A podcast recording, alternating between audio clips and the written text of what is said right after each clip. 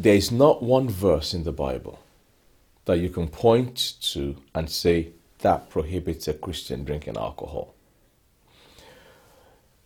Therefore, I don't think that you can say that Christian is drinking alcohol. I doubt their walk with the Lord. A lot of people that feel that way, it's actually much more culture that is informing that position rather than scripture.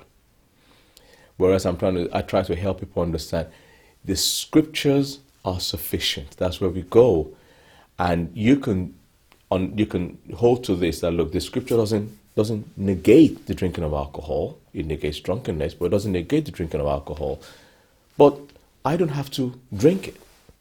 And therefore, you can hold the scripture and let it have its right position high above everything, and your culture bows down to the scripture. So that's an example.